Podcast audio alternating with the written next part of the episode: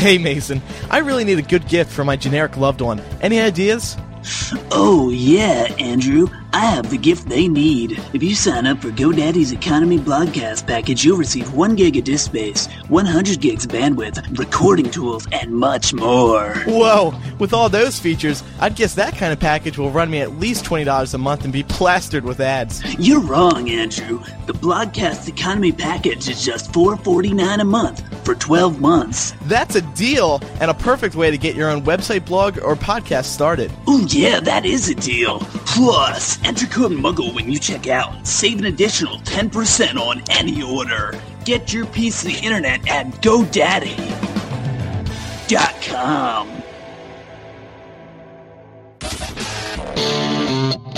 Because the Hogshead at Universal Studios must have a goat, this is MuggleCast episode 127 for January 14th, 2008.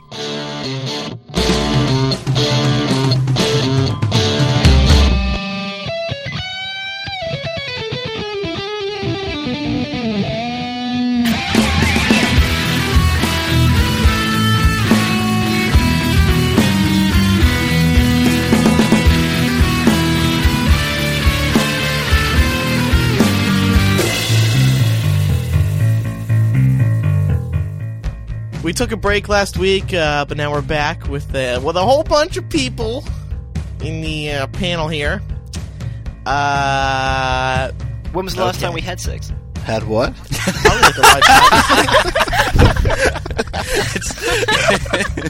It's been too long, Mikey. Mikey, you keep ignoring my text, so I felt I had to ask on the show instead of keep asking you privately. Email. You have to email. Oh, email. Okay. I love it how everyone thought the same thing, too. Yeah. Micah does not accept Visa or MasterCard. He's an American Express. No, he does. Stay off those 900 numbers. And even then, it's like one of those annoying ATMs. You have to swipe it the right way, and it's just really annoying. Yeah, vertically. Well, the point is, this is a very big group. That is the main point. We got a lot of news to discuss, and we also got chapter by chapter. We got a good show for everyone today. I'm Andrew Sims. I'm Eric Skull. I'm Jamie Lawrence. I'm Laura Thompson. I'm Micah Tannenbaum. And I'm Matt Britton.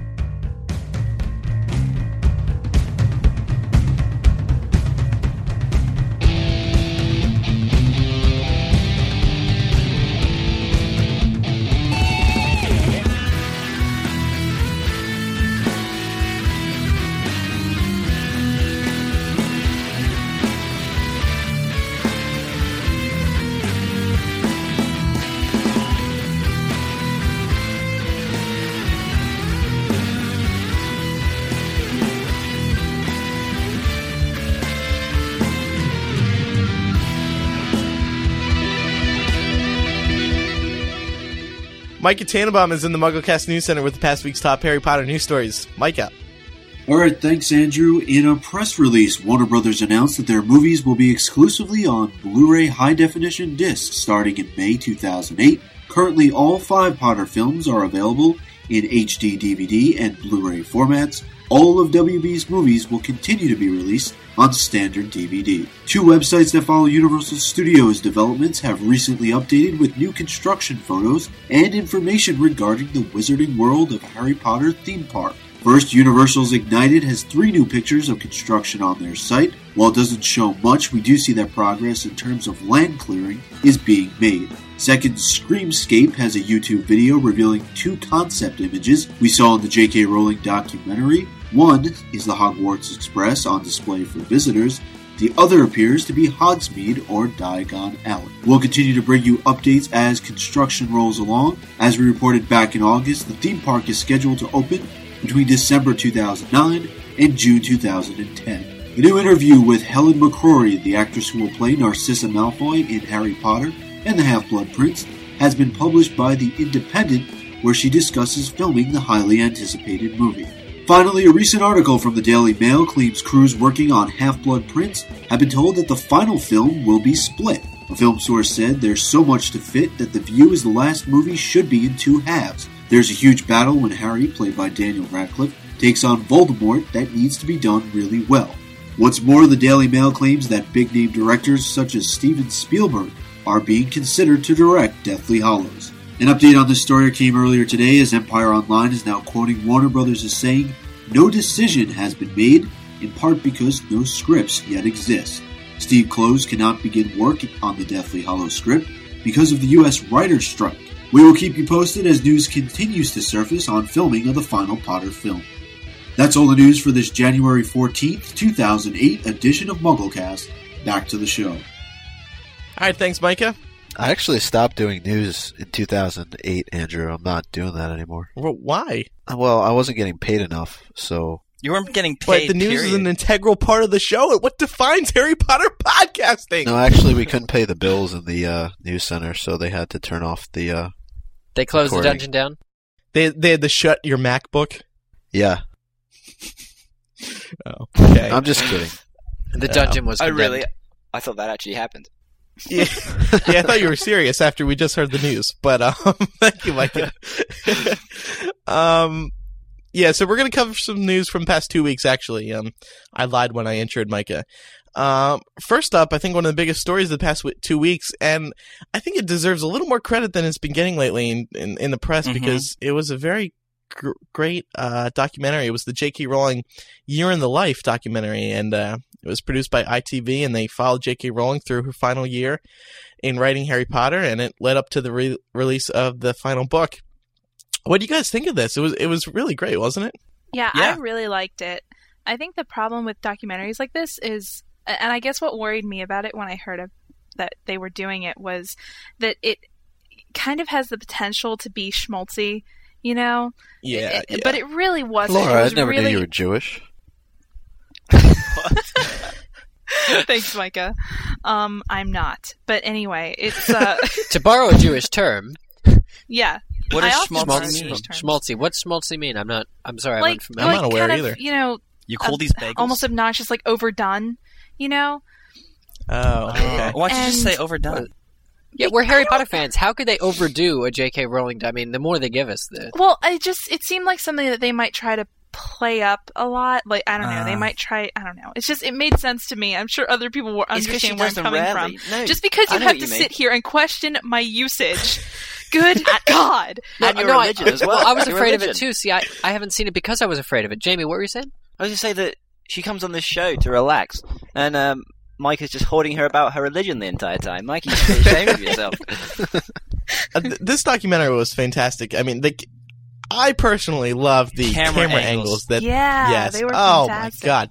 They were circling around Joe with these interviews. They had these clever shots with the items on her desk. I particularly loved the part where the camera just panned to the left, and then you kind of stopped right to the number where the gate had that little circle in the middle, and you saw the number on the door. Yeah. Is it me, or do they show kind of a tipsy side of J.K. Rowling in that video? You know, I thought the coolest thing was, well, not the coolest, but the most interesting part was seeing Jo sitting down with her sister, I believe it was, and Jo was just sitting in sweats. Yeah. And you never see Jo like that because, she's always dressed up for some prestigious event or premiere, but here she is just sitting in her house in some sweats with her sister. Did you see the boy haircuts of Jo? Yeah. Yes. The little pictures of Joe are funny tops, too. Yeah.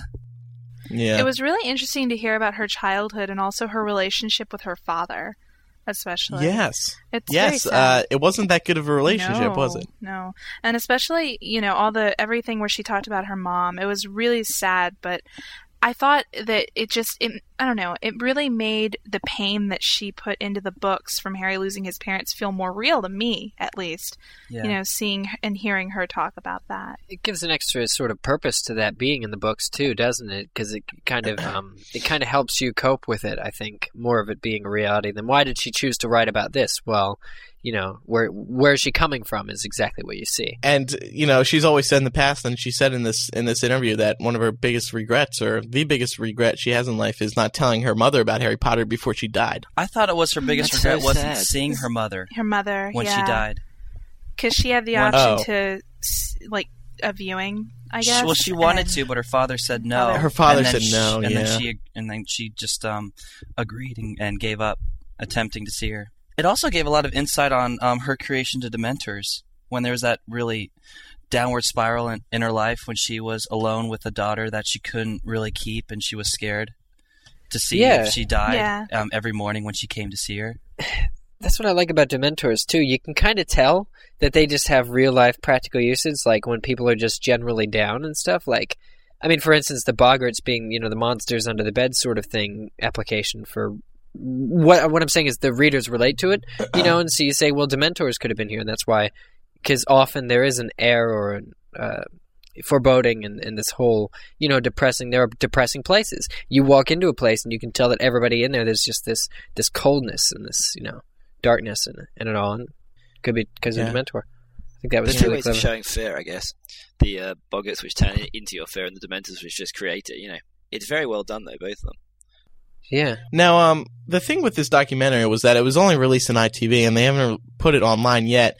It did get onto tvcatchup.com, I think it was, but then a few days later, they blocked the site, so only UK visitors can actually go on that website and check out. So, and I've been searching everywhere for this stupid video. It's not on YouTube. Like, the first part's on YouTube. I couldn't find a torrent of it, so it's kind of disappointing for American you know, fans who want to check this documentary out. It's definitely worth it. I really hope they do air it in the U.S. Oh, yeah, you're right. I'm sorry.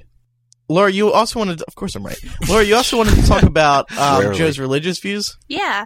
I thought it was – you didn't really see a whole lot of that in the documentary, but there was kind of a brief moment or two where she talked about that, and they asked her where she believed – you know, if she believed in God. And she thought about it for a second. She said, I do, but I'm very skeptical. Or something along those lines. Yeah, and I just thought it was really interesting considering how often her religious views and the credibility of the series as being a good, you know, role model type series for children to read, you know, being brought into light a lot. So I just thought it was interesting to kind of hear her come out and say, you know, I do believe in God, but I still am skeptical of my religion, and there's nothing wrong with that. Well, they did also shoot her in the church she went to when she was a kid. Yeah, that's where she said it. One of the things that was really cool that I would want to find out more information was when she was going through that book and she had to turn the page quickly so the camera didn't catch what name she was looking at when she said, I borrowed that name for a really evil character in the series. Did you guys catch that? Yeah, and I was thinking about that today. I hope some tabloid goes back to that church and finds a name and then writes a good story on it. Yeah, because then we can see what it was. Like, I'm just thinking of some, you know, really snobby church lady named Dolores that she uses on bridge or whatever. Yeah, it's got to be that. That would be so funny. But anyway, also in this documentary, they had the handoff of the transcript right there in Heathrow, and Joe's meeting with Christopher Little himself right there in Heathrow. I think was Chris Little. Yep. Yeah. And right there in Heathrow, you know, quick handoff, and Joe's done. Boom, bang. The other interesting thing, and we discussed this last week or 2 weeks ago. Was that, you know, it's interesting that Joe's just typing up the book on Word. That's but so funny. Moreover, then she's just printing the transcript out or the draft out herself at home on her printer, you know, just print out, spewing things out right there. I was just like, wow, unbelievable. Yeah. Normal concepts like being out of ink just don't seem to apply to her, you know. The printer's like, I'm out of ink, but you know what? I'm just going to generate more because this is the final book in Deathly Hallows. That doesn't happen to Harry Potter. Yeah. That doesn't happen. No. Well, didn't she say she ran out of paper? Wasn't there that story or something? I don't know, but it'd be funny if there was a paper jam while they were recording. And then we miss a whole page of the book just because of that paper jam or something. But interesting stuff. Yeah. And then lastly, they did a part on... they had a nice interview with Joe in there about how, you know, she feels like she can't believe people come to her asking for ideas, and you know she doesn't really like all the attention and all the publicity, but she just goes with it because she knows she has to, and you know it's part of the job, but she's not a fan of it, and she openly says in the documentary she's not good at it. Well, they film at a meeting for the theme park. And she's sitting there at the head of the desk with a bunch of what I assume are Universal execs. I'm sure maybe Stuart Craig might have even been there. But they're looking through pictures of the theme park. And one thing that they discuss is a feature in the park where you will be standing somewhere in the Harry Potter area. and you will be the only one to hear some ghost whisper something directly in your ear, because they're going to use some technology that is a speaker that will only... I don't know what the best way to put this is. Wait, it only goes to one person, you mean? Right, exactly. So you'll only be able to hear it if you're standing in a specific spot. How can it possibly do that?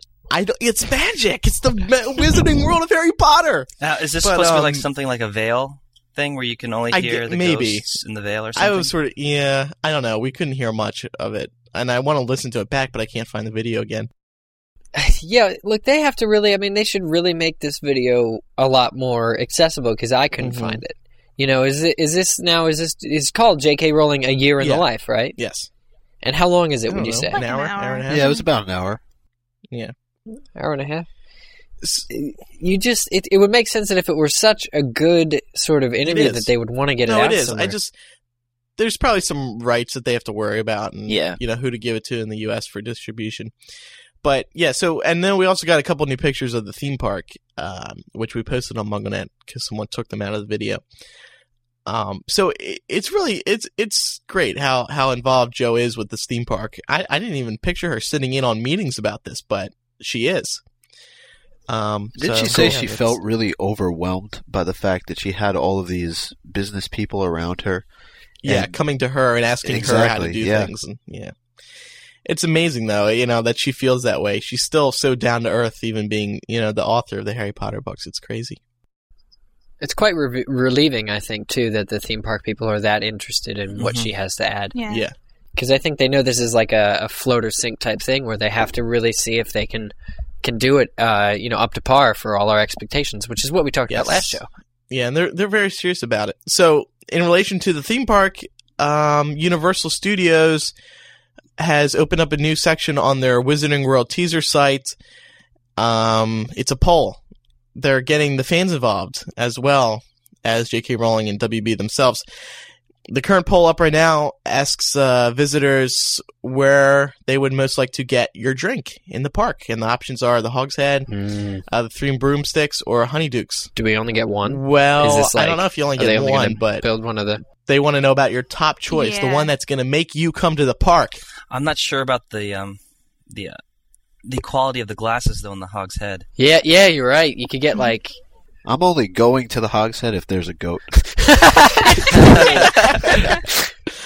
There should have been an option that was Hogshead without goat. Well, no, it'll be a petting zoo. Goat. That's where the petting zoo is going to be. It's going to be... Yeah, but you can't define your bar that because no one will go. Yeah, you need to define petting considering it is the Hogshead. Define petting. The poll says where would you most likely get your drink. So whereas I would like Honeydukes... for a drink, I think it would be Three Broomsticks. You got to go with the Butterbeer Classic. And the Three Broomsticks is... Yeah, Madame Rose Merta. Yeah, we got to have an actress playing Rose Merta.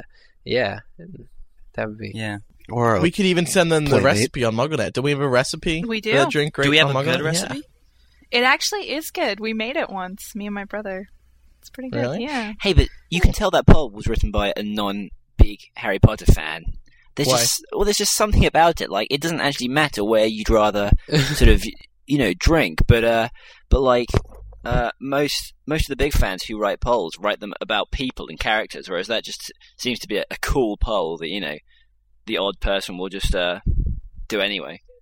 Well, I think they're making this poll to figure out where people would most like to get a drink. They're serious. Like, where do you want to get your refreshments in the park? Honeydukes is candy. Well, yeah, you could sell like fizzy pop and like all sorts of crazy like milkshakes and stuff. Like, okay, I think what they're trying to do, and I'm saying this because I was just there, in the area where they're going to build the Harry Potter theme park.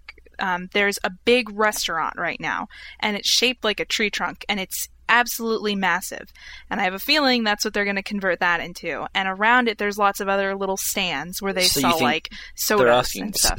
Yeah, because they're asking so they can call it. So it's what they want to. What's what they want to call the place where they're going to make the restaurant. Well, they should kind of fit it to scale. The Hogshead's like this little kind of tavernous type thing compared to the Three Broomsticks, which has got you can see in the books they pull up tables and booths and stuff. Is where they sit at, and Honeydukes. Yeah. Do they have a full creative license? Yeah, it does make sense. Yeah, well, creative license works, I guess, but it's exactly like having Well, it's exactly like what they used to have. I think it was in Animal Kingdom in Disney World. They used to have, I forget what it was. It was like a Bug's Life or something. It was this massive thing, and they built that tree in the very center of the. Yeah, it's still there. I thought they took it out. They made it a different show though than what it originally was. No, it's still Bug's Life. Yeah, they do change things, but it was like it wasn't as special. It didn't feel as special. Well, they're changing things to save money. I mean, you know, if they don't have to rebuild, why bother? No, I mean, but Eric, they're going to use pre-existing structures, but they're going to fix them to make them look different. Yeah. They're not just going to like leave this tree trunk shaped restaurant and try and call it the Three Broomsticks. I voted for Honeydukes because I think they're going to try to go for something that's the most attractive to younger kids. It sounds nice, yeah. No, it just doesn't make sense. They would have like a drink or a restaurant in Honeydukes. Honeydukes is they're definitely going to have Honeydukes in it because you've seen the pictures. There has to be people like candy shops as well, so it's like that's an obvious attraction at a theme park. Yeah, it's like going to be a huge candy shop. Yeah, it'd be a huge selling point. And the thing with the Hogshead, to me, that would be more of an adult place to go, just because I think in the stories it has more adult type drinks, and I don't really know, does Universal Studios even sell alcohol? I was just going to ask they that. They do. They do. Oh, bad boy. Alcohol. But somebody's gonna have a good time. It's all like Anheuser-Busch and all that crap. Oh. But we know they get paid quite a bit to not that I know. Yeah. Not that you've tried to sneak a drink or two.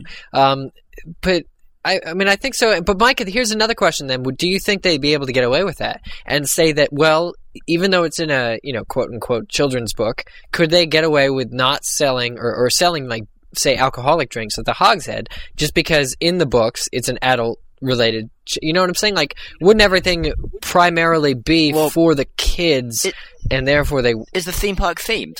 I mean, is it... does it have like a rating? Does it have a rating? Like 12 NC-17? No. Well, then there has to be entertainment for the entire family, don't there? I want to go to an NC-17 rated park, Jamie. Well, Laura, you said yourself we should build one, Laura. The place isn't really that huge, so they're really just going to have room for pretty much one big. Which one? The restaurant? Each island. Each island. Actually, when I was there, like if you're. And when I was there last, I didn't realize that the two areas were actually one, but the Lost Continent area where they're building the Wizarding World of Harry Potter is actually fairly large. It's bigger than all the other areas. And I also noticed as I was walking through the Jurassic Park section, they're actually doing construction behind that as well, which is kind of weird because the whole park is shaped in a circle. And so it's almost like they're going to kind of have the Wizarding World protruding out of that a little bit. That's cool. So it's going to be big. Yeah. That's good. It's definitely going to be big. Do you think it's really necessary if they have both a Hogshead and a Three Broomsticks that serve drinks? Is it really that big of a park? Well, then again, think about how many little tiny shops they have at any amusement park, really, or how many little tiny little like vendors and. Yes, there's tons of little stands, and yeah, they have. There's a gift shop after every ride at Universal Studios. Yeah, so it's like that is true. They'll have. Well, I think what would be funny is for there to be an alcoholic drink thing like the Hogshead, and the parents would take the kids and just be like, okay, you take him to Dobby's Funland or House Elf Adventure or whatever, and I'll go over to the Hogshead. Guys, I think we're reading way too much into this. It's a Harry Potter theme park. It's to make money. Yeah, and it's obviously going to have entertainment for everyone, which includes alcohol. I don't see why they wouldn't sell alcohol there. I mean, they sold alcohol in Seussland, so that's what everyone's been debating. They have to have something for the parents while the kids are screaming up and down about Harry Potter. Do they anywhere else though? Some parents are into it more than the children, especially the ones with little kids. All right, so moving along, one thing we did want to talk about that's sort of it's not really off topic. Sweeney Todd came out a couple weeks ago, and I think Matt, Laura and I are the only three who've seen it here. Yeah. Yep. Yeah. Oh, boo. So good. Boo, you guys. Such a good movie. So the reason we wanted to talk about this is because there were three actors from the Order of the Phoenix. Alan Rickman, Helena Bonham Carter, and Timothy Spall. Timothy Spall is like in everything these days. He is doing Laura, a lot, what did you think of this movie? I thought it was an excellent film, and there have been a lot of people who've been kind of naysayers about it because they think it's too grim and they think it's too bloody. No. Screw that. It is an awesome, awesome film. Seriously, there's a scene at the beginning where you think he's about to, and I'm sorry if this needs to be like PG or whatever. Spoiler warning. You think he's about to slice open Alan Rickman's throat, and you're just sitting there in your seat the whole time like, oh my God, he's going to do it. He's going to do it. and you're like, you jump every time. And oh God, such a good movie. And he doesn't? It sounds like a disappointment. No, trust me. It's awesome. All right, Eric, you're muted for the next 10 minutes. You're so sadistic, Laura. I bet he did slit his throat, so we're not going to be worried, and we're going to jump. He slit a lot of people's throats. That's so mean. No, you get enough. You get your money's worth. Oh, really? Yeah, it's a very gory film. Good. It is a musical. It's more of a musical than Hairspray is. It's like 90% music, 10% dialogue, but the music is the dialogue. Yeah, like two sentences after every person sings, it's just dialogue. Yeah. And how well does Johnny Depp sing? Johnny Depp is a good singer. The best for me was Alan Rickman singing. That was fantastic. Well, I like The Boy, but out of the three, was the best singing was. Out of the three? You mean? Yeah. I just enjoyed Alan Rickman the most just because it's Alan Rickman singing. Mm-hmm. You know, it's Snape singing. I think that's what I'm going to go see, yeah. It's it was pretty funny. But the music is also very good, so it's enjoyable. Matt and I have been listening to the soundtrack a lot. It's a nice soundtrack to relax to. Oh, I really want to sing some songs right now. I'm jumping up and down right now. Do it, man. Can we have a sample? Try Pirelli's Miracle Elixir. That's what did the trick, sir. True, sir, true. Great job. You know, no, that was good. I bet some of our listeners were singing along with you. Yeah. And but the funniest part of that song is Johnny Depp and Helena Bonham Carter are talking about the elixir like, this is piss, piss with me. What is this? This is piss. Smells like piss. It's very cheeky, but it's darkly humorous. It's a very Tim Burton film. Tim Burton did such a great job. I was so scared when I saw the previews. Tim Burton and Johnny Depp can't go wrong. They're exactly. See, yeah. I don't like Helena Bonham Carter though. I have a really big problem with her movies. I just love her. But does she not play the same role in all these movies? No, she doesn't. Haven't you seen Fight Club? Planet of the Apes? She played a monkey. Yes. Well, I'm not saying it, but she's always... I'm sorry, she just looks the same in all the movies, and it's just... She plays this card that's just... She looks like herself. I know. She looks like Helena Bonham Carter in all her films. Yeah. I will say she reminds me a lot. She plays a similar role to Bellatrix in this film. I mean, just the way she comes off. I don't know. Sort of attitude. No, but she wasn't sadistic in this film. No, no. Then there's also Timothy Spall, as I said earlier. Is it just me, or is he always the evil sidekick? I feel like he's stalking me. I see him in everything. Yeah. Like, he was in a series of unfortunate events. Sometimes I do, Micah. Sometimes I do. Yeah, he was in a series of unfortunate events a couple of years ago. I forgot about that. Now, Timothy Spall, I would argue that he plays the same character a lot. Yes, thank you. He really does. I mean, maybe that's just what he likes to do. Yeah. He's very good. Yeah, he looks like he's having fun. I would love to hang out with Timothy Spall. He just looks like an awesome guy. Well, I heard him on the radio this morning giving an interview, and he sounded really, really nice. He sounded a lot of fun. I hate the word, but he sounded, bouncy personality, Oh. Wait, what do you think I was going to say? No, I was going to say down to earth. Oh, he's kind of down to earth. People are like, he's such a down to earth guy. Yeah. That's what you say about Joe all the time, Andrew. Yeah, I know. Well, no, she is. That's true. Yeah. So that's it, Sweeney Todd. I would give it 5 out of 5 stars. Yeah, it was. I want to see it now. It was very good. Very good. Would you see it again, Andrew and Matt? Yeah, we were actually planning on it, but Ryan had to be back home, so we didn't. Yeah, I'd love to see it. Another news story. Final news story we're going to talk about today. New interview with Helen McCrory, who is coming back to play Narcissa Malfoy. She was supposed to play Bellatrix, but then she got preggo.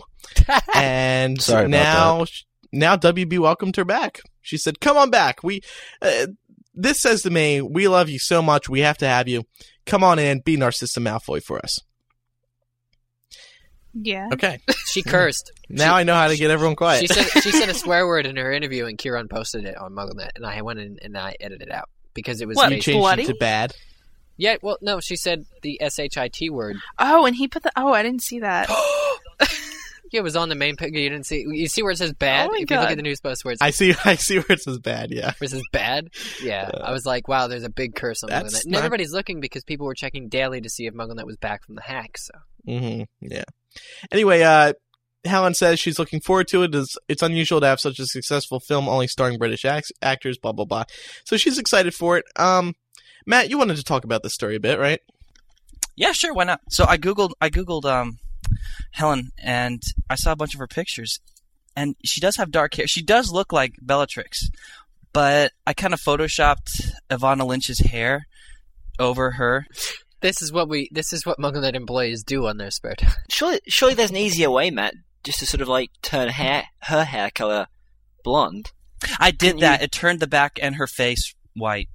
But that's good because she's supposed to be very pale. She's supposed to be very pale, yeah, but she isn't supposed to look like an albino. That's very true. That's very true. But then yeah, she can get a part in the Da Vinci Code as Silas, so she can make even more money, so you should help her out. Okay, I'll do that. She has very sagging eyes, and that sort of reminded me of Narcissa. I think she's going to be a perfect Narcissa. I thought even better than Bellatrix. I mean, I really like Carter Helena as Bellatrix. I like Helena Bonham Carter as Bellatrix. Yeah. Me too. Mm-hmm. She doesn't do many films. If you IMDb her, she's a very theatrical. Good.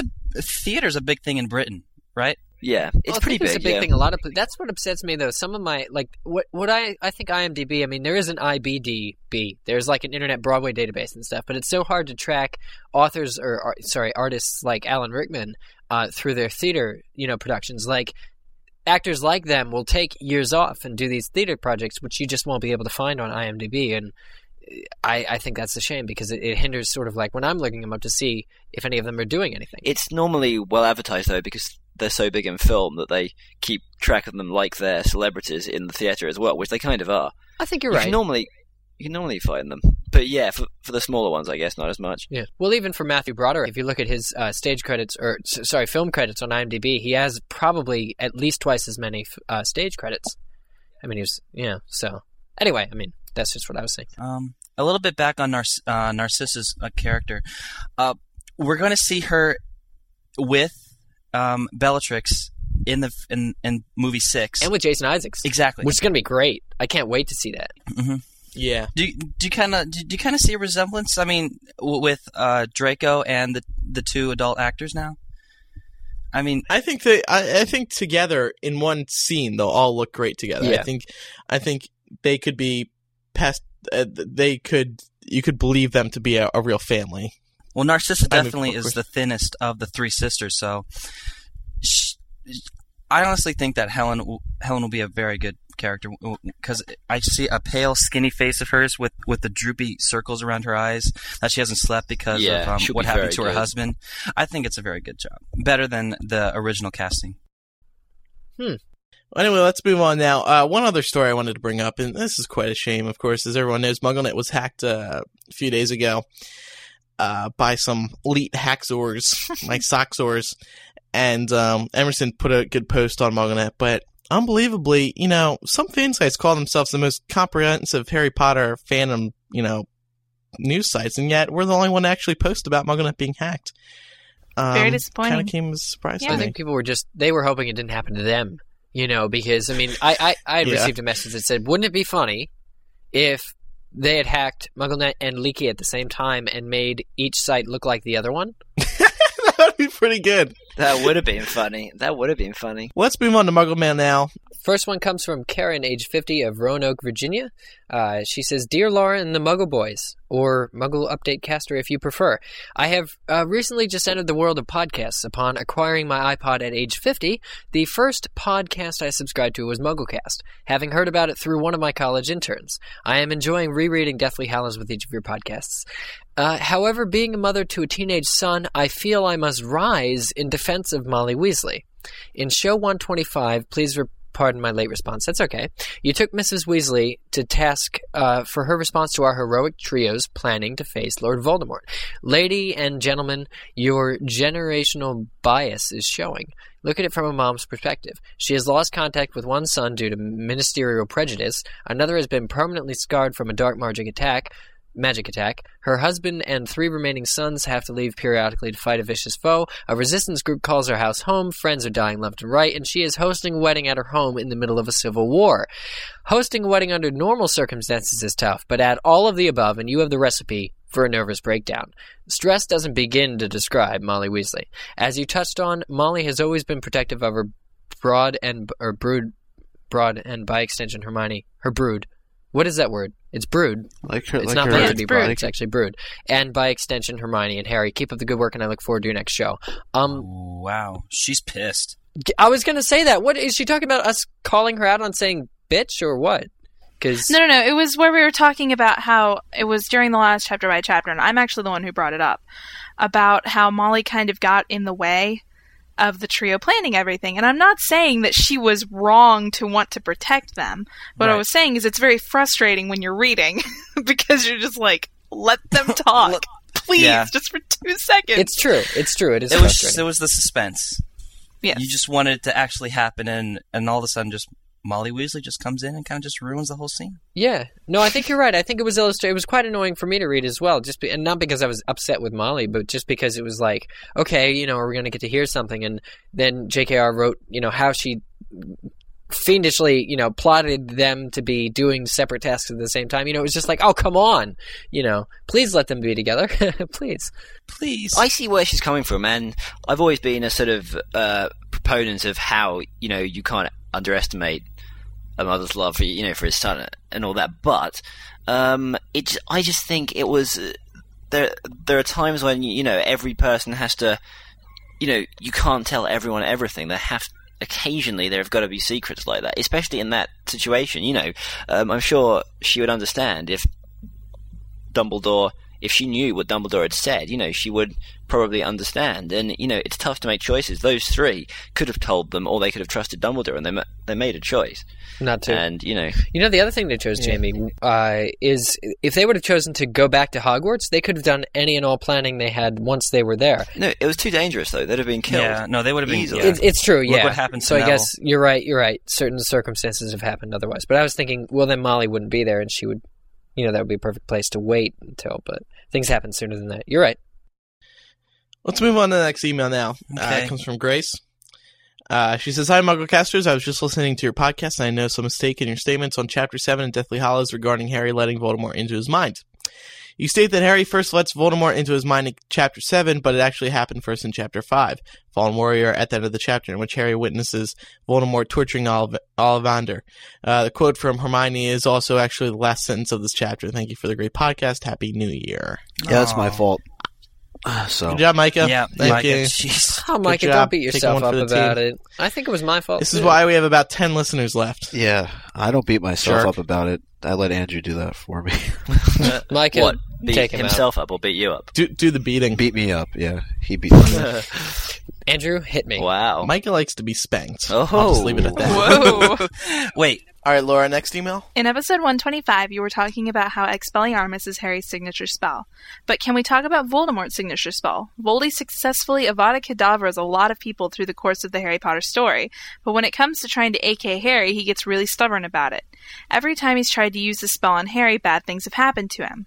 When Harry was 1, the AK spell backfires and blasts Voldemort out of his body. When Harry is 14, the AK spell is the one he used to spark off the Praetorian Cantatum. When Harry is 15, in the Ministry lobby, Dumbledore made a statue dance in front of Harry to take the blast instead. Also foxate one spell, but I can't remember if that was one going to Harry or Albus. When Harry is 16, almost 17, Voldemort flies at him and tries to use Lucius's wand, but it friggin' explodes. When Harry is 17 in the forest, Voldemort uses the spell, and not only does it not kill Harry, but it sends him to the floor of King's Cross Station. So in the final showdown between Harry and Voldemort, you'd think the damn Dark Lord would use a freezing spell or something and then hit Potter with an axe. I realize he's all about the killing spell, but he must be insane. I guess, in the end, that it's a good thing for the good guys. Addicted to spells. The death curse. The thing is, though, he wouldn't use an axe. He should. That's his weakness. Yeah. Well, but he's a muggle who wants to use power and magic. Throughout the entire books, Dumbledore has always said that he fears death the most, so he tries to sort of cast death on his enemies when really he should try something else. Yeah, like a gun. Like an AK-47. Another thing is, the reason... I mean, Voldemort... just pulls it out of his robes. Yeah. Well, he can hold a wand in there. He Harry Potter, have some guns. Say hello to my little friend. Hasta la vista, baby. See, eat lead, Potter. Voldemort keeps trying to do Avada Kedavra. I mean, of course he's going to use Avada Kedavra in the final book when, he wants to kill him at any time possible. He doesn't want to waste his time and freeze him. That makes Voldemort look weak. He doesn't want to look weak. He just wants to go straight for the kill. I mean, yeah, I think it's different. Like, she brings up a good argument, and she obviously did her research here, but James Brown. Which I don't know how you could possibly write an email, but anyway, Papa's got a brand new bag. Watch me! I got it. I don't know. I think these are two different cases. Voldemort's signature spell is Avada Kedavra because that's all he wants to do is kill people. Well, I think that's safe to say that all the Death Eater's signature spell is Avada Kedavra. I mean, you rarely see that. Well, and Crucio. I mean, some of them are addicted to Crucio, but... He doesn't want to take chances, though. Like, right. Why torture them when you can get rid of them immediately so they won't be a threat anymore, Yeah. Voldemort can't switch his move because there's only one killing spell, but Harry, on the other hand, can switch his move because there are several... defensive spells. Yeah, like... Right, yeah, stun, disarm, petrificus totalis, petrify, everything. Unlock. Yeah. You could use Alohomora on them and just unlock the bad guys. The whole reason why Voldemort wants to kill Harry is because of the prophecy. He knows that he wants to live, so in order for him to live, he's got to kill Harry. That's also very true. That's just his reaction. Mm. His impulse is to kill him. I think it was clever, though, to also just mention the things that happened to Voldemort when he tried to cast the Killing Curse, except I thought at the very end he actually did, like, when the Killing Curse hit Harry, I thought it did actually kill him. It was just that... Like, that's the whole thing with the ending of Book 7. When Voldemort casts the Killing Curse on Harry, he does blank out. I mean, it wasn't an immediate sort of rebound that didn't work sort of thing. And Voldemort thinks he's dead, when he comes back. Yeah, it's true he goes to King's Cross, has that little dream, but I was under the impression that Harry had actually just been hit by the Killing Curse, and that, when he got the chance to come back, it was because of the... Obviously, the Horcruxes or whatever, but... I thought that it hit him, but it did hit him. Okay, he couldn't die because he was part of Voldemort, right? But the spell hit him, so it's not like it. Well, it doesn't kill Harry, but it was just, he finally got hit by Killing Curse. It was just terminology. It had to happen at some point. Yeah. All right. Well, let's move on to chapter by chapter this week. This week we're going to be talking about chapter. What chapter was it? 9. 9. Yeah. Just 9. Set. Chapter 9. And what was it called again? A Place to Hide. So we're gonna segue, right, into chapter by chapter, but it's different this week, Andrew. How is it different? Well, yeah, we're gonna do it a little differently. I mean, people were saying with last week's episode that it was a bit rushed. So with this week's episode, we're gonna, instead of doing like the top 5 items, we're just gonna go out all out and talk about everything that we found in the chapter, and also we're doing one chapter this week as opposed to two. So yes, this does mean that the show won't be ending in early April. It'll be finished when we're finished with chapter by chapter. So we'll work it out. We'll just see what works. We can work it out. But okay. So yeah, short summary of this chapter. Basically, this is an easy chapter. Of course, this is right after when the Dementors come down on the Death Eaters come down on the wedding. And Harry, Ron, and Hermione have to get out, and they run for it, and they look for a place to hide. Hence the chapter title. Very nicely done. Very good. Thanks. So we'll start with the first thing here. I believe this was Matt's point. Oh, yeah. While I was reading the very beginning of the chapter, it was very reminiscent of the Goblet of Fire in the camp of the Triwizard Tournament, when everyone was running around when the Death Eaters were there, and especially in the movie, it was very exaggerated when Harry and Hermione got separated from the crowd, and this situation also almost occurred in Book 7 because the crowd was separating them two at the wedding, but Harry made it a point to keep a hold of Hermione this time, while Hermione was screaming for Ron. Yeah. Mm-hmm. I thought that was a nice parallel. Yeah. So the next point we want to talk about, Eric, this is yours. Yeah, well, as Micah left off last week, I think the last point, if I remember correctly, was that the moment where the Patronus lands and sort of glides down in the middle of the dance floor is really a big holy bleep moment.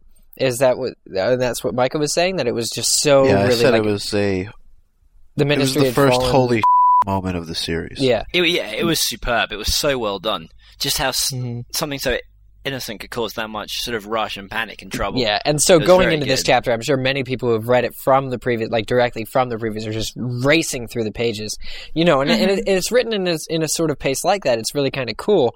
But J.K.R. writes then that sound was extinguished as they are squeezed through space and time. So when Harry grabs onto Hermione, she takes them sidelong apparition.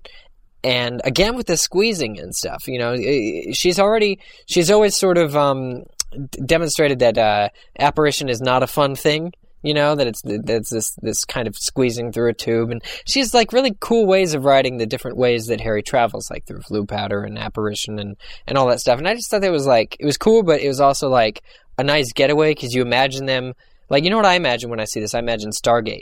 You know, when you ever seen that movie where they go through the gate and it's just like everything that they could hear from behind them is just silenced and they're going through space? That's what I always think about. I always think of it as taking an amount of time, you know, going through space and time. Just want to keep saying that she's still adamant about it being squeezing and popping and silencing, and obviously it just keeps it very fast paced. Mm-hmm. I mean, when you look at this, you know, if they were all operating at the same time, it would sort of be like, okay, where are we going next? Okay, blah, blah, blah, we're wasting time, blah, blah, blah. You know, it's slow. With this, Hermione just grabs them and poof, they switch. They move. Again, that gives way to our theory a few weeks ago that without her, they would be dead. True. Yeah, no, it's true. Like, they can't think fast enough. Harry especially just does not think fast enough for it. Yeah. Yeah. Do you think this was the whole purpose of Hermione? Like, she's always been helpful in every book, but especially in book 7, you know, she basically guides them through everything, which we've said multiple times. She is definitely the biggest help. Oh, she is. Well, the Horcrux reading and everything. It's just like that's what – I mean, I'm kind of upset about it, but I was wondering when I was reading this chapter too. I mean, the way she packs – all their stuff for them, you know, just in case, and has sort of all the spells. Right. She's the one who learned and studied up on healing charms. She's the one who's done all this preparation. It's one more of Joe's lessons that, you know, no man is an island and everyone has to work together because everyone's got qualities and, you know, that kind of thing, I think. Yeah. Do you think this was Joe's original purpose of Hermione? Like, when she was first writing her, do you think she had... Well, no. Do you think she had planned that Hermione was going to play such an integral role with every single thing one of the trio. In the final book? No, but it doesn't matter if she's one of the trio. I'm just saying that she's always... Like, every little thing, even coming down to the packing and, like, you know... Well, is the alternative that Hermione's a good scapegoat? Like, anytime you need something done, pin it on Hermione to have done it already? Is that what I think it just shows how Hermione is just so hell-bent set on getting on this whole trip, because true. In the back of her mind, she is always ready. She is. I mean, she's so intelligent. It was such a big transition from the previous chapter when you read it, you were just so anxious for it to get started, but it was just slow moving. And in this chapter, they're pretty much just thrown into it. I think Hermione was pretty much expecting that to happen. Like, they were just going to be thrown into this to the search. Like, it wasn't going to go off on some nice start. And it's so relieving to see Hermione, I think, also, you know, in action, as opposed to Harry and Ron, to see Hermione come up with this huge, you know, this great spell that gets them saved, and to have done all this preparation is really relieving, I think. Like, reading Hermione in this book, I really liked it. I really enjoyed reading what she had to do. I think also a lot of the point behind Hermione's character is to make a statement about strong females. I mean, I don't want to say much about, you know, agendas here, but I think that just based on all the female characters in these books, they're all very strong characters, whether they're good or bad. And I think Joe believes in saying that, hey, you know, sometimes, you know, it's not just men that do these things. Women have to save your butt too. Mm-hmm. Kind of like you with this show, right? Yeah. Yeah, without you, Laura, honestly. And I'm being serious too. No, I thought you were being sarcastic at first. I was like, oh gosh, they're going to make fun of me now. She's the voice of reason on MuggleCast. I've never been sarcastic, ever. Well, it definitely shows that Hermione takes care of all the stuff that Harry and Ron don't really think about. Like, they're thinking about the grand aspect. Like, Harry, she wants Harry to keep his mind focused on killing Voldemort, and she wants to take care of the other things that are important but are not exactly in the frame of mind, so to speak. In the frame of mind of the hero who has to deal with all the, you know, all the Voldemort things going through his head and stuff. She wants to keep him on that track. And I agree. I really like what you said, Laura, about Hermione being, you know, the strong female role too. I think that's, you're right, because that's just, it's really, it comes through when, you know, in light of Hermione with Ron and Harry, she's competing with two guys, much like you're competing with us on MuggleCast. But that she handles it so well. And it's really a good thing to show that in the books. Yeah. Well, it's like you think about, and I don't want to go too far ahead here, but when they're in Malfoy Manor. Too far. And too far. Am I not allowed to say this one little thing? Do it. Or is it going to throw it off? Can I? Yeah, you are. Eric, stop doing that because she's a woman. That's not right. She's stronger than you. She can kick your ass. She can. She can. I know. Anyway, what I was saying was that when they're in Malfoy Manor, the second that Hermione gets taken away and they start torturing her, Ron completely loses his mind. He does. He can't do anything. He's completely useless. And I think I kind of relate that to, you know, literature like Frankenstein. When you think about a lot of the statement about that was that a world without, you know, women and a world without mother figures is not a very good world to live in. And I think that Jo, you know, giving a representation of strong female characters is a lot of the reason that Hermione's there. Also, if you read a bit of, like, the Da Vinci Code and some of the stuff in there, although a lot of it is based on, you know, questionable history, there is a lot about the pagan worship of women and stuff like that, and how... I mean, this is completely not linked, but I just thought of that. No, I agree, Jamie. You know? Yeah. I see. This might be bad, but do you think that in the beginning, when Jo was planning all these books, Jo, like, because this is how I see Hermione now. I see her as the genie from Aladdin. Like, whenever you have a problem, see her Hermione's, as Robin Williams. No, well, yes. I was thinking of the Christina Aguilera song. She's like, Hermione, you coming to find the Horcruxes with me? You ain't never had a friend. Well, exactly. Never. Because Hermione, it's just that Hermione's always there for him, for Ron and Harry, and I just think that, like, it is just there. She's just there to grant wishes. She's just there to, like, there was no other purpose for Hermione. Like, she's just there to say, instead of writing out ways for Harry and Ron to save the day, they just always go to Hermione. It's like a fault. I don't. Yeah, but it's not like... You see what I'm saying here? Hermione's very intelligent, and I give you that, but it's not like she just thinks up these solutions off the top of her head. She does a lot of hard work to achieve the knowledge that she has. Yeah, that's true. She's extremely clever, too, just like in all the adults and all the other students like to say. They keep repeating it to Hermione how clever she is, and she is. She's the most clever. What did Harry and Ron do to deserve someone as brilliant as Hermione by their side? That's pretty cool. They saved her from a troll. It's extremely interesting to see the difference in how Hermione and Harry work. How one is very hardworking and really, really thinks about the process, whereas the other one acts more on instinct. Both are advantages and disadvantages, obviously, but it's just interesting to see how they do things differently. You know what that reminded me of? It'll be interesting to see how the next two movies take it. Because of their sort of casting, Emma Watson is a more girly type. I mean, obviously... You know, Hermione is very feminine, but, you know, Emma Watson even more so with all the pink and is that what my hair looks like from behind, etc. It'd be really interesting to see Emma take, because especially in Book 7, there's such a place for Hermione to be very intelligent, and it just – I don't think it can seem out of place if they don't sort of do enough of that, you know? Like, I want to say that in the first movie when Hermione said, you know, books and cleverness, and she blushed there at the giant chess set, was like the last time they really, really, really utilized her character, I think. You know, Emma Watson. I mean, I'm not going to say it's the last time, but you don't see it that often, do you? As much as you do in the books. No. Emma Watson is definitely going to learn how to cry in this movie. She needs to. Hermione does it all the time. Especially for Ron. Ron! Aww. Where's Ron? Why? I can't wait for her to sick the birds on Ron in the next movie, in 6. That'd be awesome. Well, hey, let's move on to next point we want to talk about. Tottenham Court Road, which is where they go to in this chapter. What is the significance exactly? Matt asked me earlier, we were in the book, and Matt asked me, what's on Tottenham Court Road? I'm going to Google it. I was like, hold up there. You don't have to Google it. You got Google right here in your friend's head. Well, on Tottenham Court Road is We Will Rock You. Oh my god! Musical. I mean, right, Jamie? I mean, that's how we associate it. Yeah, if I could ask her one question, I'd ask her why when they stopped off there they didn't drop in to see if they had any cheap front row tickets for the show.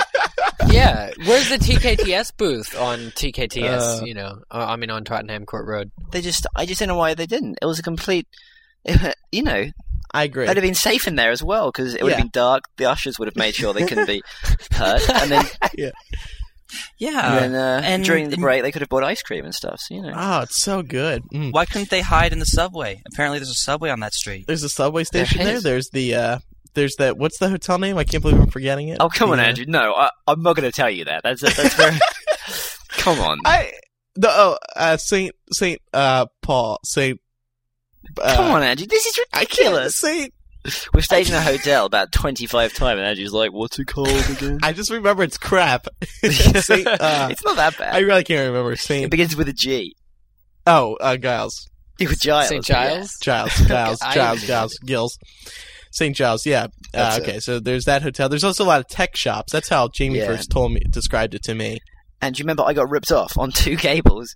Yeah, you paid like how much? Well, no, because I paid £10 per cable, £20 for like a $1 cable. But yeah, you could have gotten that for so cheap in America, or probably anywhere else. No. He just screwed me over for that one time. I didn't ask him the price, so he just thought he'd make it for 20. I bet it's like the law. If you don't ask and you hand them over a 20, he can charge whatever he likes. Like, right? No, because if he told me that, I wouldn't have paid it. He was an idiot. I hated him. Jeez. With all seriousness, though, Tottenham Road is right next to the Leaky Cauldron. It's very close to it. It's what is the name of the street? Charing Cross Road. Yeah. Well, yeah, that's Tottenham Court Road is. Oh, yeah. Cross, yeah. Well, Ron says that in the book, which is cool. It's kind of intelligent. I don't know how I knew that. Yeah. So, Matt and I were talking about this earlier, wondering why they would end up on Tottenham Court Road, and I suggested that maybe just because it's so close to the Leaky Cauldron, they could at least consider going to the Leaky Cauldron, but they're not close enough to decide to actually go there. Well, no, the problem with the Leaky Cauldron is that they need to be in a muggle. They need to be where they don't think that people will be looking for them. Well, the Leaky Cauldron is filled with wizards who are going to recognize them and betray them if they go there. Yeah. So it doesn't really make sense that they get so close to the Leaky Cauldron when they're supposed to be in the middle of muggle nowhere is sort of what they were aiming for. Mm-hmm. I guess, yeah, you're right about that. I was looking at a map of it too, and there's a subway that goes through that street to apparently to not Diagon Alley. Well, anyway, I thought that that would be like Hermione's next stop to go to what's it called, Tottenham Court Road, because that's where she went with her parents to go to Diagon Alley. Because in the first book, Harry and Hagrid went on the underground subway, the same way, because Harry can't apparate or do any of that stuff when he was getting all his things. So I'm wondering if they're actually going to go to Tottenham Court Road for movie filming, because that would be fantastic. They would, but it's such a busy thoroughfare. And there happened to be a gigantic, or I don't know if Jamie, you remember this. I think you might have even taken the picture of it. There was a gigantic Order of the Phoenix promo poster on that would Tottenham be so Court funny Road. It was if that was in the film. Right down that would be so funny. I would just love if Freddie Mercury was in the background. Yeah. Oh. I mean, the other problem is that that's a very high trafficked road, right? I mean, if they could do it. Yeah, I seriously don't know if they could do it. I think they'd have to find a similar road in London and sort of half. Well, Jamie, recreate it because they closed Tower Bridge for the filming of Mummy Returns. Yeah, but it's rare that they do stuff like that, that I Am Legend, and like. Well, it's also during a night scene too, so they could pretty much film it anywhere. Yeah, they could, and get away with it. Yeah, they could. It would be nice if they tried to go there because that is a very recognizable area, right, Jamie? Oh yeah. Well, it depends. Like that tall building, Centre Point, is pretty recognizable, and We Will Rock You is as well, but. I guess the main points of it are, but I don't know. I mean, I'd like to see it there, but I just think the expense will put them off when they could just film it anywhere. Yeah. Well, not anywhere, but I mean, are they really going to come out in the film and be like, this is Tottenham Court Road? Like, and show the sign, just to emphasize. Well, but they do talk about it because they're like, I don't know. It's just cool because... Guys, the way you say that is so funny. Tottenham. Tottenham. Oh, what is it? Tottenham. Say it. Tottenham. Tottenham. Tottenham. Tottenham. Tottenham. That makes sense. Tottenham. Tottenham. Well, it should be. There's also a Subway there. Delicious. Subway food. That was a nice Subway. It's better than how people would say it in Georgia. They would be like Tottenham. That's how people would say it here. I think that's just the title of the show, isn't it? Maybe. Let's move on. Next point now. Sorry. But they could cut this all together. I mean, they could just send him straight to Grimmauld Place. But the diner is so important. But the whole that's what's so weird about reading this is because you just got out of this really intense scene, and suddenly you're in a Muggle diner. You're in a place that we would easily wander into. This is so extraordinary in the books. It's insignificant, not just for us, but insignificant. It is kind of significant though, Micah, because it's kind of the introduction to the taboo word of Voldemort. Yes. Yeah. Well, yes, eventually. Way, but it's also them defending for themselves, for the first time sort of alone. They're in this, they fend the Death Eaters, and they memory charm everyone. They clean up after themselves. It's really intelligent, at Hermione's suggestion, of course. They could cut it, though, Micah. You're right. Pretty much this story is so massive, anything can be cut. And it's not that important. It's cool, but it's not important, really. Yeah, it's cool to us. Well, Matt brought up the most important part. Okay, yeah, the taboo. The Voldemort being a taboo word. Because suddenly they've followed them there into the diner, and we already said really what happened to the diner anyway. They already went in a diner, one thing I want to bring up from the diner because I don't really get it is when Hermione's talking with Ron and Harry after they've knocked out both of these Death Eaters. They start talking about memory charms, and Ron says he's never done one, and Hermione says she has never done one either. But that's a lie. She put on both her parents. Oh, yeah. Not even the simplest memory charms. She never wiped out their mind permanently. Obliviate is a permanent memory charm that erases it without any recovery. It can be broken through stress and fear. Oh, that's right. Obliviate, I don't think, can be redone. Voldemort can do it, though, because... Bertha Jorkins. They didn't say that they used Obliviate, but they said it was a very strong one, so it must have been Obliviate or higher, probably. Well, there's more than one memory charm. There is. It's obvious.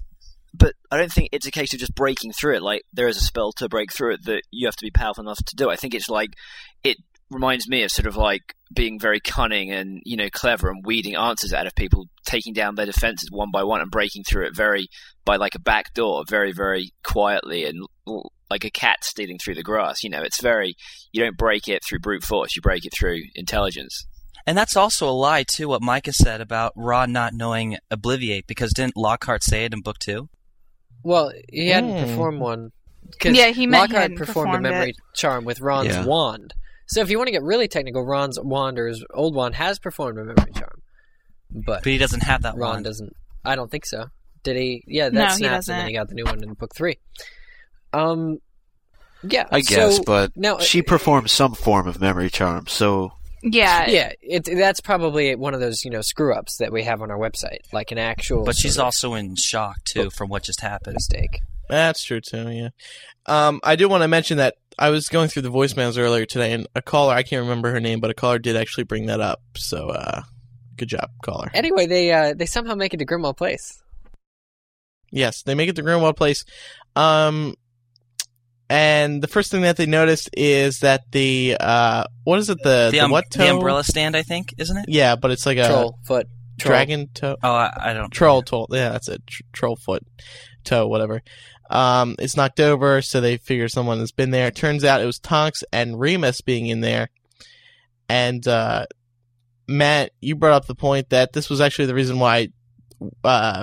Arthur Weasley sent the Patronus in the first place. Yeah, saying that because Remus was the one. Oh well, we're jumping ahead, but yeah, we are. I know, but anyway, Remus and Tonks had to have been there because hence the stand being knocked over, just like in book five, and the whole fact that Mr.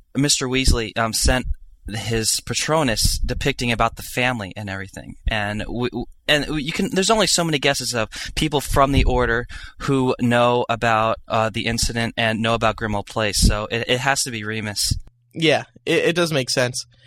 And then one other thing in here, I think this is a little out of order, but 9 and 10 should be switched. Yeah. Or we should just explain what happens. This, I know Jamie was absolutely loving this. Oh, I love this bit. This is so cool. Go ahead, Jamie. I just love how she didn't explain it. How could a dust figure... Let's tell people what we're talking about. Old Dusty, the dust version of Dumbledore. And the tongue-tying thing, the way how she didn't say what it did against Snape, but how if Moody had done the anti-Snape thing, it would have to be a very powerful curse. So it's very interesting how a very unhurtful thing, it seems, could keep Snape away. And it's very interesting at this point on how the tongue-tying thing works, so how can it tell it's not Snape? Because, I guess the whole point was if Snape came in, his tongue would not unroll, and so he couldn't say, I didn't kill you. But they say we didn't kill you. Don't they say we didn't kill you before the tongue-tying thing even gets them? No, it's afterwards. Oh, okay. Because, it seems like you could almost say it, sort of get rid of the trap before the tongue-tying thing hurts, or it was confusing for me. I'm confused about something here, though. What? Didn't Snape break into Grimmauld Place? Don't we find that out later in the book? He did. He did. So, and he was able to say, I didn't kill you. So I don't understand. What would happen if Dusty got to you? And what is Dusty? Is Dusty a solid object or not? Because it said he came up from the coven. No, it's made of dust. No, we don't know. We don't know. Wait. It said it was made of dust because in the book it said the pile of dust. Dust-colored, wasn't it? Just because it goes back to dust doesn't mean it wasn't... What is it? And it came from the carpet, so it has to be not solid, right? Unless there was like a trapdoor or something and popped up, Like this thing came floating through the floorboards. I thought it was like a ghost thing or like a Patronus and also these, ethereal... these traps, these obstacles aren't exactly that dangerous. It's the tongue-tying and a pile of dust coming at you. Do you think that these were also like do you think they put these here just in case the trio actually went there so it wouldn't kill them? No, I think they are deadly though, but it's just extremely well coded, if you will. So it can tell exactly who's there. Like if Snape came in, I doubt he could say, I didn't kill you for some reason. And then the figure would get him. It's like... But how do you get through then? Huh? How do you get through then? Through what? Well, he broke into the house. Oh, I guess that Moody didn't think he was as good as magic as he was, and he was able to, do the counter curse against it, or figure out what type of magic it was, so he could avoid the punishment. Or he could have broken in before Moody put it there. Yeah. Yeah, that's true. That's kind of a weird.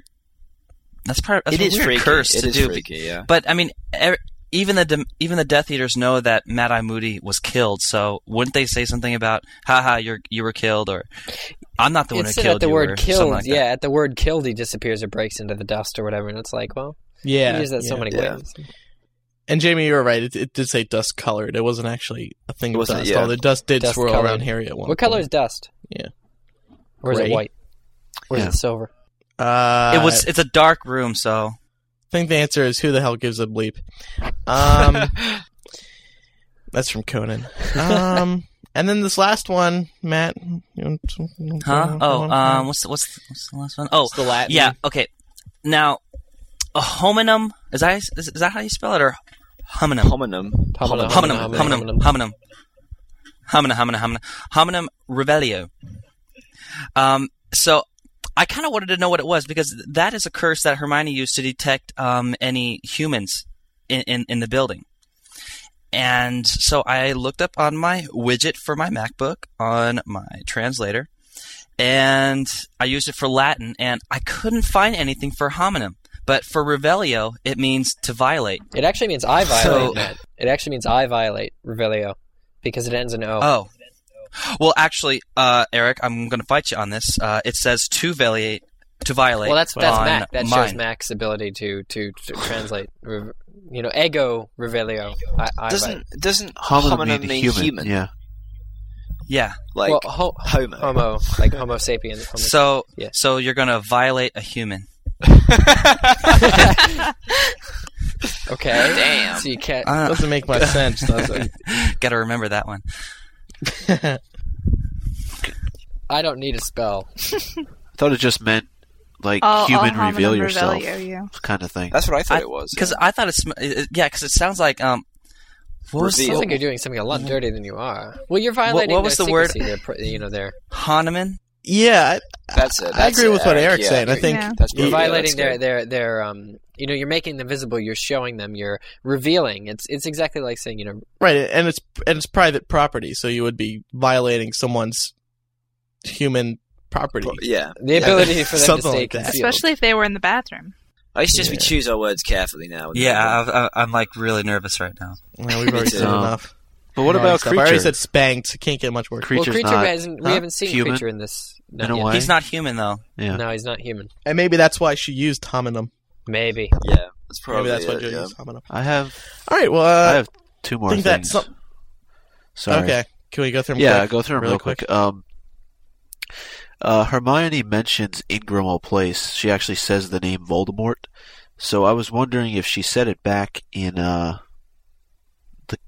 cafe, and she says it at Grimmauld Place, why nothing happened at Grimmauld Place. Do you think Snape probably put another charm on it? Well, no, because he kind of figured that. Don't they? And then they see – because, I mean, I noticed this too, Micah, and when Hermione says it, the man doesn't appear in the square, but doesn't Harry say it? And then that man appears in the square, and then two men appear in the square, and they're sort of gazing up in the direction of the house. Do you guys remember that? And they're inside the house looking out? No, because Ron found out that the word was taboo, so it must have been said before by someone else. But aren't they in Grimmauld Place looking out in the little square? And then I think that's later on. I mean, I'm referring to in this chapter, she actually says she says it, Voldemort. But they don't notice anything when they look outside. So that was a little bit weird. Unless, like Matt's saying, there was a but there's no way for them to get in because they can't find it. Right. Yeah, exactly. And the only other thing I had was at the end of the chapter when Harry sees Rahl being tortured. And it's kind of the second time we see Draco in a position where he really is afraid of what's going on. And petrified was the word. And what he's going to do. Gaunt was the phrase too. Yeah. That's what you wrote, yeah. So that's all I have. Yeah. It's scary to see Draco still being tortured by Voldemort. Voldemort knows he's not. And still unprepared for his unfortunate reality that he doesn't want to be a part of. Well, the family you're born into, Draco. I wonder if he actually tortured him at all. Well, if not, Voldemort would have, so. Yeah. And Voldemort would have killed Draco if he didn't, I think so. Draco. I mean, I think Voldemort has too much fun with that, though. I think he likes torturing little boys. Yeah. No. I mean, I think he likes the idea of Draco just being this fragile-minded to violate individual little boys, and that he can sort of, manipulate him. Yeah. Well, all right. I think that wraps up that chapter this week. It's time for quote quiz. This is from the next chapter. Do that again. Quote quiz. Can you do it again, Andrew? Andrew, do it again. Andrew, do it again, but put so much effort into it, it's ridiculous. Oh, jeez. Okay, hold on. Let me set up. Thank you, Jamie. just think it's the best one ever. Just do the biggest one ever. Like, your life depends on it. God, a lot of pressure on it. Quote quiz. Quote quiz. Okay. So it's all this hype for nothing. It's just one sentence. It's because this belonged to Regulus, and I'm sure he'd want you to have it as a token of gratitude for what you cut off. Did. Well, I was cut off. Okay. So Jamie, it's time for make the connection. Wait, I didn't get the quote quiz. Are we supposed to talk about it? No, that's it. It's a reader thing. Yeah, we quiz the listeners at home. It's a fun little game for the readers to play with. You don't really win anything, Jamie. I don't even think you get recognition. I don't even think there's an adjective. No, you don't get anything. It's just... What are you supposed to do with it? That's what I like about it. It's just a fun way to get Andrew to say, quote. Hey, Andrew, what are you supposed to do with it? You're just supposed to know that it's Harry talking to Creature. Oh, I see. Okay, I get it. Okay. It's like a crossword puzzle. You do it, but you don't get anything for it. You just do it for fun. Actually, some crossword puzzles you can win like $30 for, the weekly grab. Yeah. Okay, all right. The New York Times crossword puzzle. Anyway. Okay, make the connection. Matt, since it's your first make the connection, do you want to go first? Or do you want to see how it's done first? I have no friggin' idea of this game. Okay, Laura. Mm-hmm. Your make the connection, okay, is Harry Potter and building a printing press inside a panic room. What the Harry Potter and building a printing press inside of a panic room. Come on, Laura. It's right before your eyes. I don't know. I love how you always say that. What does a panic room have to do with Harry Potter? I love how you always say that. What? It's right in front of your eyes. It's right there, Laura. Just grasp it. I don't know. I guess the only thing I can think of is, like, I guess the ministry... like, I think about how the entrance to the Ministry of Magic is just this small little phone booth, but then it really leads to this huge place. So I guess it's like building a printing press inside of a tiny little panic room. I don't know. That's good. Shut up, Andrew. Yeah, that's good. That was a piss-poor example on how I can understand this game. Here's one for you, Andrew. Here's one for you. A nice, simple one to show Matt how it works. Harry Potter and Lord of the Rings. Well, see, this isn't fair because This would be. You haven't seen a single Lord of the Rings. All right, Harry Potter and Lord of the Rings. Okay. Andrew can't do it. No, I got it. Go. We'll start with let's see, Dumbledore and Gandalf, of course. Yes. An old wizard, man. See, Matt. The proper way of opposing that would be, you know, an old sorry, Andrew, that was rude, but an old mentor figure, you know, who guides the protagonist. You know, so a literary link. So however, you're trying to find the relevance between the two? Yes. So like a shared connection anytime. So you're kind of trying to make a connection between the two, kind of, right? Make the connection, yeah. Hence the name. The connection. There are several lists online with Harry Potter and Lord of the Rings connections, and MuggleNet even has one. I'm not looking at it now, but obviously the biggest one that comes to mind is Dumbledore and Gandalf, and we've talked about that on the show even a couple of times. We have, yeah. Okay, Matt. Wait, let me... Okay. I've got one for you. Give me your bet. Hit me. Okay. Harry Potter and the Oregon Trail. Damn it, I wanted that one. What? Oh, that's easy. What the hell? Harry Potter and the Oregon Trail.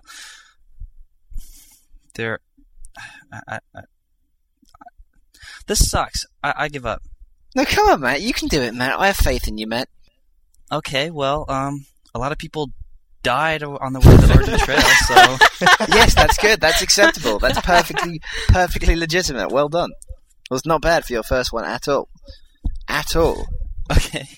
I have an example for that one, too. Okay, go on. On just the Oregon Trail, like with the game, they camp. They do a lot of camping. And like in Book 7, they camp, too. Ooh, I like that one a lot. Yeah. I like that one a lot. Okay, that was Matt, next week I'm going to come down a lot harder on you, so start practicing. Get ready for it. You won't get any easy ones like that. You're going to get some abstract. That was not easy. I want the Lord of the Rings one. The one that one was easy. No, Matt. No, at a live show. At a live show in front of, like, how many people? Like 1,000 people? Yeah, Jamie told me to make a connection between Harry Potter and setting a pillow on fire using oil friction. I was there. That was funny. The look on your face. Oh, my God. Oh, that was easy. Yeah, it was. What is that? Yeah, no. It's Aberforth Dumbledore and a sheep. Is that before or after the sheep's wool is made into a pillow? Oh, God, that's awful. Well, I would be so for that one. Although not a live show, but yeah. With all the pressure, you can't really. They don't come to you as fast. Oh, please! Yeah. Dirty stuff comes to me like that. Okay, let's move on to a PO box update now. Laura, you've been checking the PO box since you're back at home for the holidays. I have been. Hang on, just a second. I have to pull it up. Can we start calling it the pickle box? No. That's what the P in PO stands for.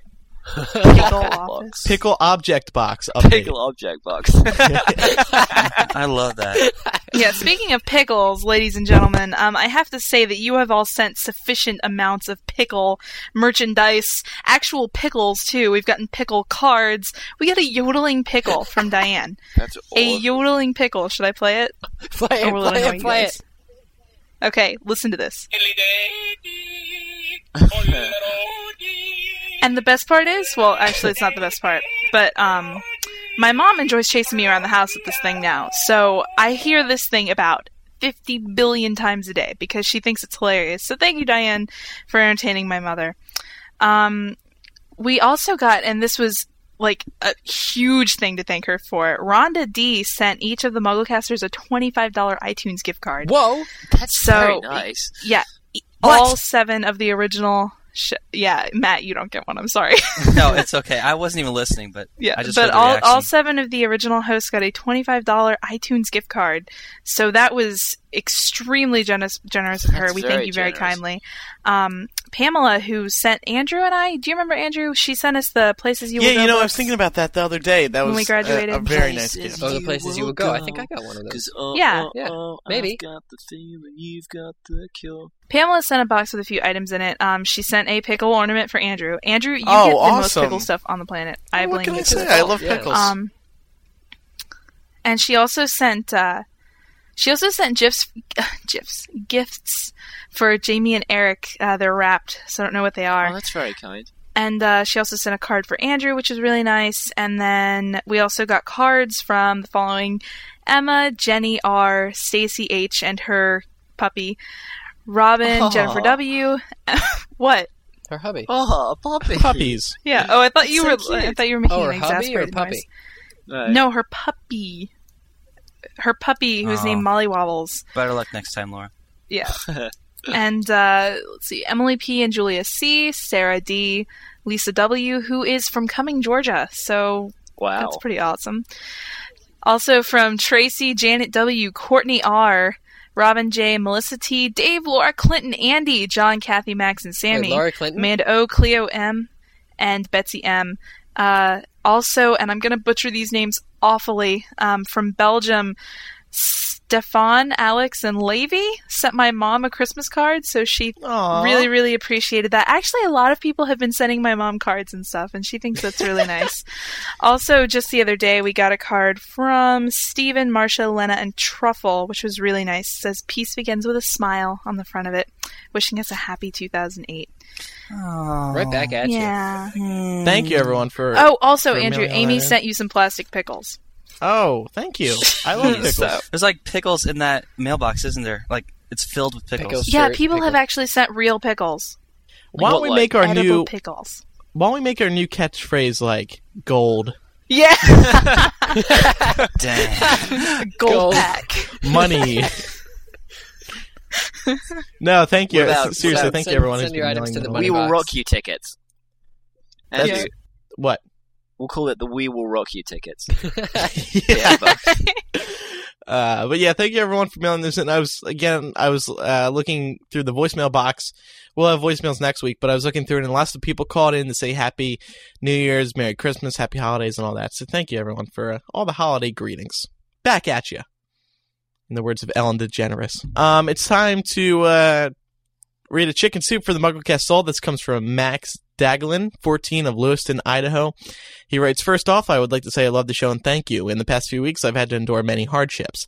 I've had the flu that kept me in bed for a week straight. I've had my dad go through a back surgery, my 9-year-old brother have emergency hip surgery, and my dog I've had as long as I can remember put to sleep, and my great-grandmother pass away. I try not to show it, but I have trouble making it through the day without getting depressed. My main comfort is that when I go to sleep, I can laugh the night away at your discussions and jokes. So thank you for helping me make it through these difficult times. Once again, thanks, and I love the show." You're welcome, Max. That's very nice. Thanks, Max. You're very welcome. Eric, you wanted to read this email? Yeah, we got this really cool email. It's from Spencer Showalter, age 12, from Alameda, California. And he says, "Hey, I was re-listening, as I do constantly, to one of your shows, and you mentioned you race yourself every time you do the closing contact information. I was really bored, so I went through the 20 episodes I had on my iPod, and I timed your contact information times. Here are the results. Your average time is 1 minute 10 seconds. Your best time is 24 seconds, 36 milliseconds, in show number 125, Holiday Joy. Your slowest time, for the closing contact details, was 2 minutes, 8 seconds, 97 milliseconds, in show number 122, Special Positioning. I'll tell you if you beat your record. Thanks for reading this. Love the show, Spencer." This is a lot of pressure. I mean, already everyone's making fun of me for the way I say it. Let's try to do it. Let's try to beat it. Come on. So wait, what's our record? What are we trying to beat? I don't know when exactly he starts timing, and maybe when it's a she, I think, because she goes to Julia Morgan School for Girls. So, and do you think she counts the if? Do you think she records it right from the beginning, or she does? Well, see, if she included those, I would think it would be 3 minutes longer. Yeah, that's true. Yeah, at least time is 24 seconds. Look, I can time milliseconds too. So you can you all really do this in 24 seconds? No, but let's try this. Okay. All right. I already screwed up. It's time to remind everyone about our contact information. Laura, what is the P.O. Box? P.O. Box 3151, Cumming, Georgia, 30028. We're going to be bringing voicemails back next week and calling a MuggleCast voicemail. To do that, in the United States, you call 1-218-20-MAGIC. In the United Kingdom, you dial 020-8144-06-10+7. And if you're in Australia, dial 02833-5668. And also, you can Skype the username MuggleCast. Just remember to keep your message under a minute and eliminate as much background noise as possible. You can also visit MuggleCast.com for a handy feedback form to contact any one of us at our name at staff.MuggleNet.com. With the exception of Matt, is Matthew B. at staff.MuggleNet.com. You can also visit several of our community outlets: MySpace, Facebook, YouTube, Rapper, Last Event, Fan Listing Forum, Dig.com, Vote for Our Films a Month, Podcast Alley, and Review, also Yahoo Podcast. This is very hard. I know it is. Okay. All right. I think I did everything. You forgot accessories sold separately, batteries not included. I always forget that. Yeah, it was under a minute. I don't know how we got 24. We need to listen to 125. Did you guys just get into P.O. boxes? Screw it. I don't know. Happy Christmas, everyone. It depends on what he's actually timing. He might not be timing the community outlets and stuff. Oh, that's true. Yeah. Sorry. Yeah. All right. We may have beaten our record. I think that does it for this week's show. Once again, I'm Andrew Sims. I'm Eric Skull. Laura. Nice. Sorry. I'm Laura Thompson. I'm sorry. I thought Jamie went before me. Fine, I'm Laura Thompson. No, I'm Jamie Lawrence. I'm Micah Tannenbaum. And I'm Matt Britton. We'll see everyone next. It's the funniest thing I've ever seen. We'll see everyone next week for episode 128. Bye-bye. Bye. Bye-bye. Bye.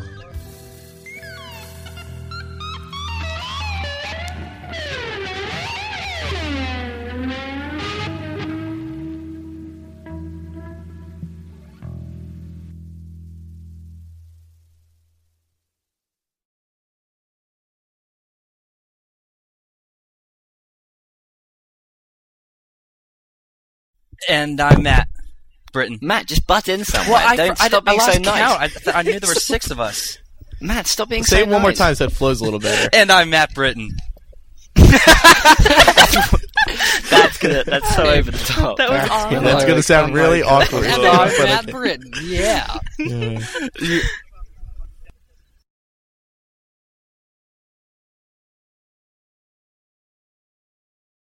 Hey guys, love the show. In an episode 125. Sorry, number 4. Hey guys, love the show. Wait, let someone else read it. Let someone else read it. Tell me about spanking, Micah. I'm just trying to save you guys from, admitting something on the show that you really don't want the people to know yet. Well, let someone else read it. This isn't live, Eric. We share because we care. It could be edited. We share because we care. How about someone else read it? We like to read it. Mix it up. There's no one on it though. There's no name, no age. Yeah, it's at the bottom. James Brown. Did he die? Ladies and gentlemen, James Brown has come back from the dead.